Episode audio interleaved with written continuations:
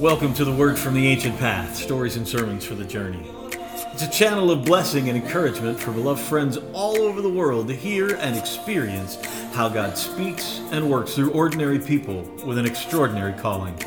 We bring you stories of good news, connecting in Christ and building the kingdom, and the Word of God declared through the pastors and missionaries of Ancient Path Ministries, La Iglesia Volviendo a la Senda Antigua. Beloved listeners and friends, I am your guide, Pastor Kevin Jobe, and I am very happy to be with you. Our ministry was founded in 2011 by Pastors Jose Santiago and Yami Cruz in Jovellanos, Cuba. And my wife Tani and I serve as directors and chief connection makers for the U.S. branch of the ministry. Together, we have a great team of pastors, missionaries, advisors, and kingdom servants who are dedicated to planting churches and spreading the reach of the gospel. We pray that you are blessed and inspired by these sermons, reflections, and our testimony of what God has done and is doing in and through us. Friends, last week on the podcast, we, we went to the third chapter of the Gospel of John and encountered Nicodemus. And today we're going to continue these encounters with Jesus in the Gospel of John. We're going to move one chapter ahead to the fourth chapter. And I've got a little help from my friends, Vicky Dudash and Damon Mitchell, to do a little musicalization of this particular story. I hope it touches you. So, the Gospel of John, and in chapter 7, Jesus makes a statement that's really interesting. He says, Whoever believes in me, as the scripture has said, rivers of living water will flow from within them. And so, for the next few minutes, we're going to follow an account where Jesus is traveling along with his disciples, and he's going through a region called Samaria that is filled with people who are spiritually lost. And they're considered sort of betrayers of the true faith of the Jews. And during this time period, Jesus offers a place at his table and himself as living water to a person that we wouldn't be likely to invite.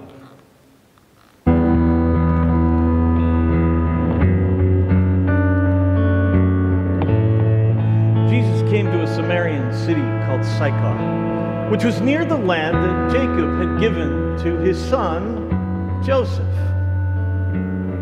Jacob's well was there. Jesus was tired from his journey, and so he sat down at the well. It was about noon when a Samaritan woman came to the well to draw water, and he said to her, Give me some water to drink. His disciples had gone into the city to buy some food for him. The Samaritan woman asked, Why do you, a Jewish man, ask something to drink from me, a Samaritan woman? You see, Jews and Samaritans didn't associate with each other. And Jesus responded, If you recognized God's gift and who it is that's saying to you, Give me some water to drink, you would be asking Him, and He would give you living water.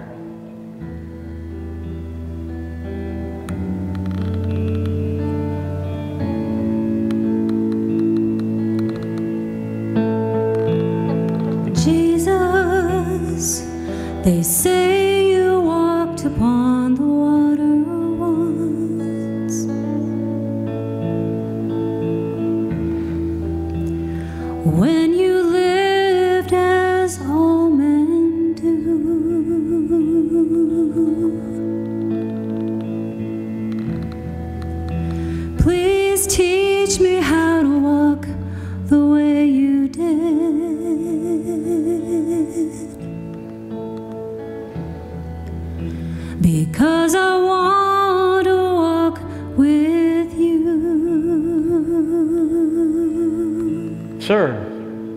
said, You have nothing to draw with, and the well is deep. Where can you get this living water?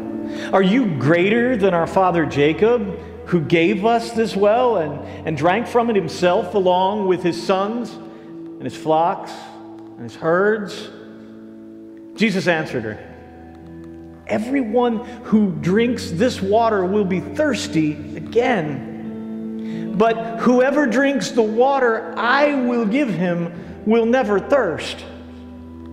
Indeed, the water I give him will become a spring of water, welling up to eternal life. Well, and the woman said to him, Sir, and give me this water so I won't get thirsty and have to keep coming back here to draw.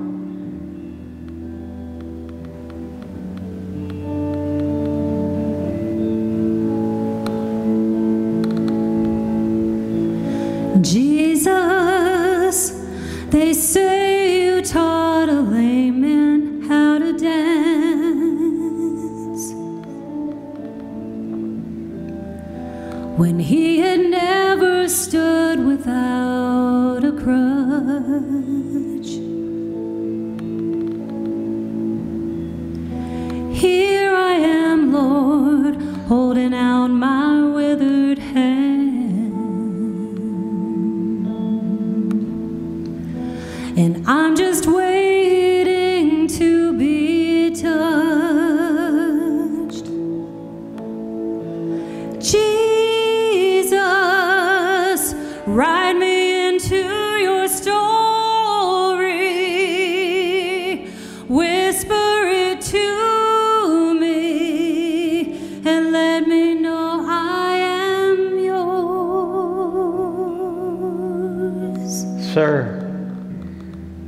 give me this water so I won't get thirsty and I have to keep coming back here to draw.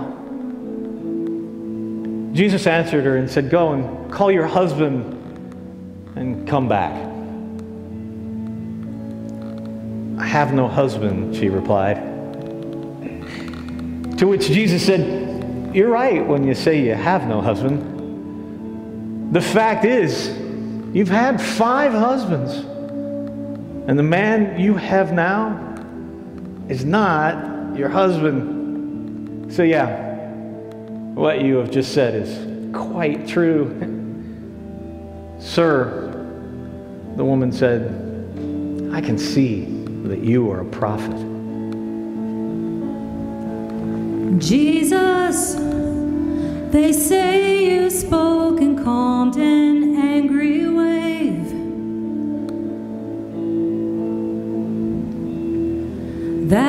was tossed across a stormy sea.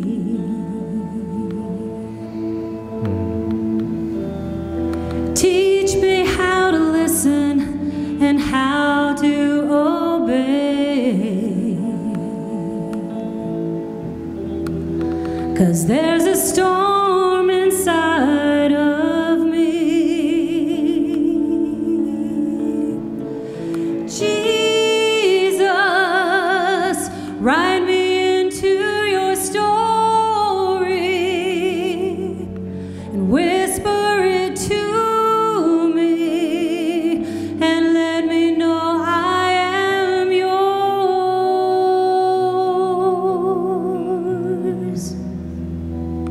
She said to him, Our fathers worshipped on this mountain, but you Jews claim that the place where we must worship is in Jerusalem. And Jesus then said to her, Believe me, woman, a time is coming and has now come when you will worship the Father neither on this mountain or in Jerusalem. You Samaritans, you worship what you do not know. We worship what we do know. For salvation comes from the Jews. Yet a time is coming and has now come when true worshipers will worship the Father in spirit and in truth. For they are the kind of worshipers that the Father seeks. God is spirit, and his worshipers must worship him spirit and a truth. The woman said to him, Listen, I know that Messiah, called the Christ, is coming.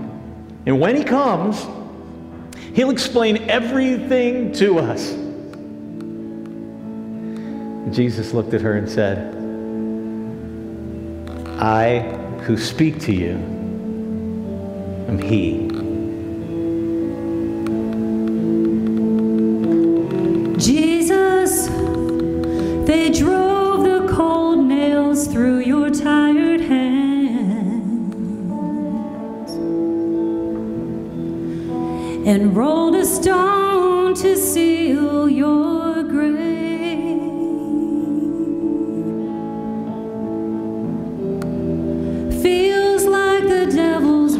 Stone onto my heart. Well, can you roll that stone away?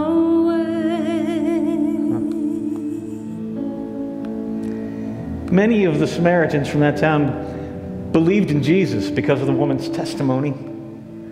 He told me everything I ever did, she said. And so when the Samaritans came to Jesus, they urged him to stay with them. So he stayed for two days. And because of his words, many more became believers. They said to the woman, We no longer believe simply because of what you said, but because now we've heard for ourselves. And we know that this man is really the Savior of the world. We're going to take a moment now for a short break. Stay with us for more on the Ancient Path. In Ancient Path Ministries, our greatest hope is to carry the light of the kingdom of God into places where it is most needed. We want to see people set free from what holds them captive and offer salvation in Christ to people lost in darkness. We want to live as examples, the oaks of righteousness planted to display God's splendor. Now, our ministry is built on connections in Christ, and our financial foundation depends on the regular partnership of beloved friends such as you. If you'd be interested in becoming a covenant financial partner or just contribute to the work of the ministry, invite you to visit our website, ancientpathministries.org. Check out the church in action and see how you can be a part of bringing good news, connecting in Christ, building the kingdom. Jesus' invitation list is so surprising, isn't it? It's so surprising that it includes you. It even includes me. It's pretty amazing, isn't it? And I love that story for many reasons. And I love that the love of God could be so wide as to wrap itself around me. So this morning, we're going to remember a little bit and think about what our right response is to what we've already experienced. Last week, We got a little vertigo. We got a little dizzy, right? We, we went from the height of all things with Jesus at his baptism, where the Holy Spirit said, This is my beloved Son in whom I am well pleased. And then Jesus was cast into the desert to be tempted. We saw that Jesus is a Savior who relates to our struggles because he's been here. Not been there, been here. You know, you can point to yourself and say, He's been here. He's the incarnation of God. Jesus is not some historical figure who lived 2,000 years ago and is no longer, and we just like what he teaches. He is the embodiment of God, come to earth to walk with us. As the song goes, I want to walk with you. Jesus has written us into his story. He knows us. And so we've seen Jesus go into temptation for our sake. And then this morning, we come to Jesus, the living water. Jesus, who, who comes to the well with us and gives us the invitation not only to just draw plain old water, but to, as the prophet Isaiah said, drink deep from the well of salvation. I love that image. It's so beautiful. Drink deep from the well of salvation, the prophet says. And from this encounter with the woman at the well in Samaria, doesn't matter where we're from, doesn't matter where we've been, doesn't matter what we've done. The Savior comes and invites us into a new way of living. He invites us into a new way of living. He invites us, the poor, the crippled, the lame, the blind, the brothers and the sisters and the family and the wealthy neighbors. whoever we might be. And he says, Come to my table where you will no longer thirst. You will be satisfied as with the richest of fare as we worship God, as Jesus says, in spirit and in truth.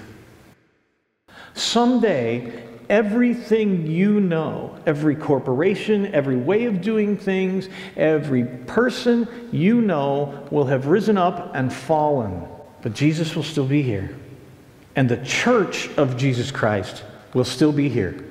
When this local congregation has finished its mission, whenever God wills that to be, if we are faithful disciples and our children and grandchildren, the generations will continue to be the local church. You see, every other institution on the face of the planet at some point has an expiration date, but the Church of Jesus Christ will never expire. It will come to its full bloom when Christ comes again.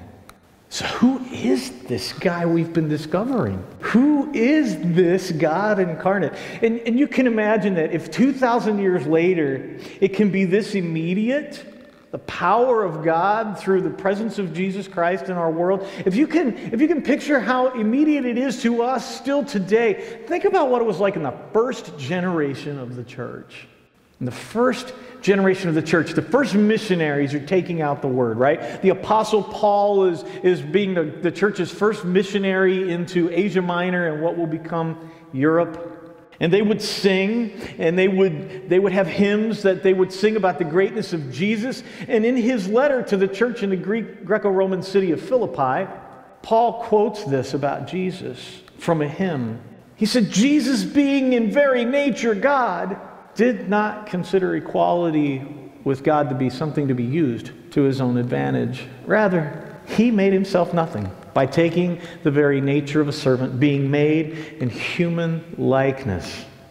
And being found in appearance as a man, he humbled himself and he became obedient to death, even death on a cross. In Roman times, crucifixion was death for the scum of the earth for those who were outcast, the poor and the blind and the lame, and all the people Jesus said to make sure you invite to your dinner party along with everybody else. And Jesus came and takes this when he doesn't deserve it, but we do. So I, I marveled as I was getting ready this week. What kind of God gives up his seat, his proper place, then stands with us in the desert of our suffering, and then invites us to his table to quench our thirst and satisfy our hunger and make us, rather than the outcasts, honored guests' family. Who does that? It is only Jesus. No one else offers this. It is only Him. And it's not something you earn. That's what grace is all about. Instead, our our act of worship, our obligation is simply to respond to it properly. What is our right response to such an incredible outpouring of love? What do we do with that? What do we do with the power He has placed in our hands to help bring the kingdom of God to light for others in this world? What do we do? We, we need to be thankful, first of all, don't we? We should trust in this power that he brings. And as his first message was, repent. Turn around. Stop following all those other things that you follow and turn and look at me and believe what did he say? The good news. Kingdom of God is at hand. And so, beloved friends, this brings us to the close of today's episode. So, thanks for joining us. Once again, be sure to check out our website, ancientpathministries.org. Like and follow us on Facebook, follow us on Instagram at Ancient Path Ministries. This is Pastor Kevin Jobe for Ancient Path Ministries, La Iglesia Volviendo a la Senda Antigua. We look forward to seeing you next time. Que Dios te bendiga mucho. Go be the church.